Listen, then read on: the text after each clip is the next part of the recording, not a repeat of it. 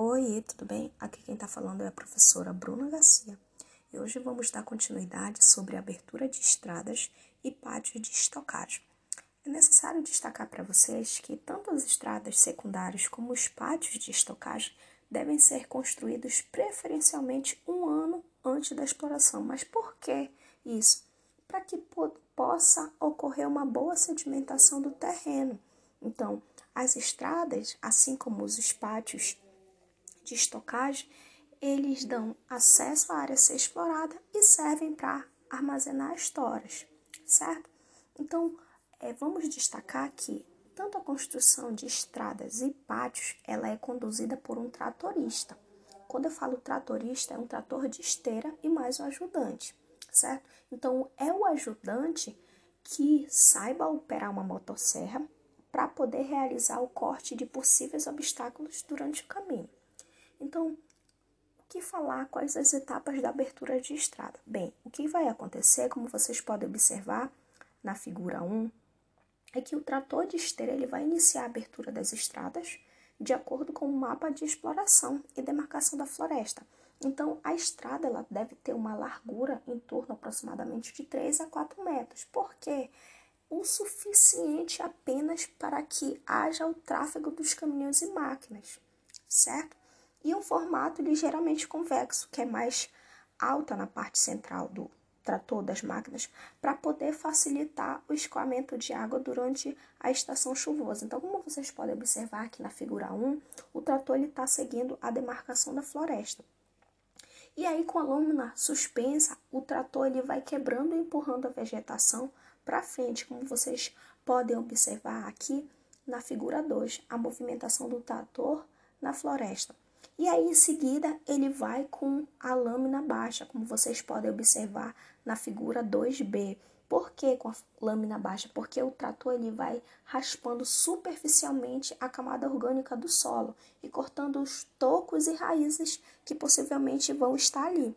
Então, quando se faz isso, essa técnica ela tende a diminuir o volume de madeira vegetal e assim depositado na borda da estrada, porque a vegetação ela já foi esmagada pela esteira, certo?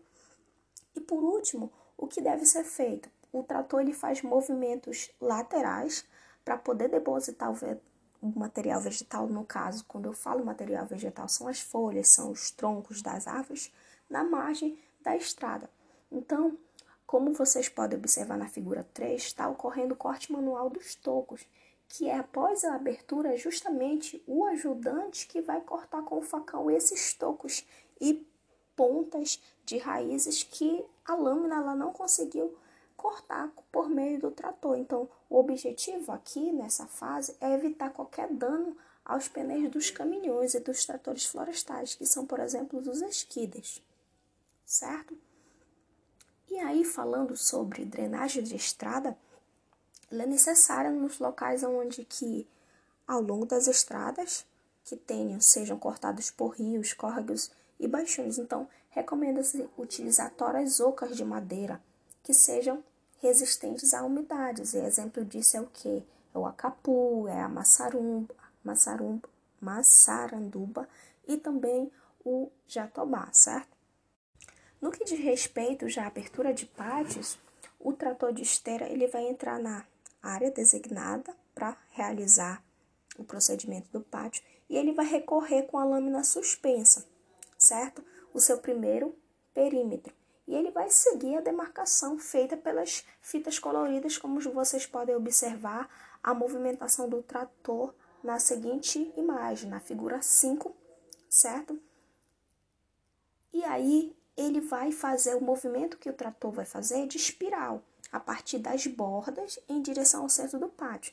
Por quê? Porque esse é o objetivo para derrubar e quebrar todo o material vegetal. E aí, por último, com a lâmina baixa, como vocês observem na figura B, o trator parte do centro para as extremidades, onde ele já vai raspar superficialmente o solo, encostando o material nas bordas. Então, após a abertura do pátio, o ajudante ele vai andar no local novamente, verificar se tem a presença de tocos, de ponta de raízes ou qualquer outro material. E assim ele vai ser arrancados ou cortados com o facão.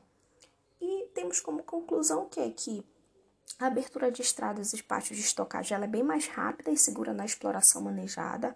É uma vez que aquela área ali ela foi mapeada, ela foi demarcada previamente, então ela se torna muito mais rápido, muito menos onerosa, ou seja, se eu já tenho todo um planejamento, eu não vou gastar tanto dinheiro, porque eu já sei os locais onde o trator ele vai entrar para fazer a as estradas secundárias, para fazer os pátios, então tá tudo mapeado. Eu não vou precisar ficar rodando, rodando, rodando na floresta e até gerando mais impacto, porque eu já sei onde os locais que eu preciso entrar para fazer a realização daquelas estradas secundárias, bem como dos pátios de estocagem.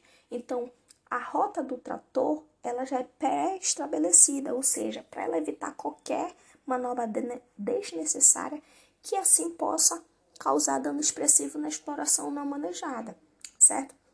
Então, segundo a marcação por balizas, os operadores eles são mais produtivos e eles podem reduzir o tempo da máquina em até 37%. Então, aqui está a diferença de uma exploração manejada para uma não manejada. A não manejada, eu simplesmente vou rodar a floresta onde eu achar necessário que dá para eu fazer o pátio de estocagem, ali eu vou fazer sem preocupação nenhuma se aquela área ali tá vegetação rala, não tá rala, se tem a presença de clareira ou não. Além de ser mais danoso a floresta. Já na manejada eu tenho todo cuidado, eu vou procurar fazer pátios estocagens em áreas ralas, onde a vegetação seja rala, onde a vegetação seja jovem, certo, crianças? Crianças não, né? Jovens, estudantes promissores. Eu espero que vocês tenham compreendido bem e até o próximo conteúdo.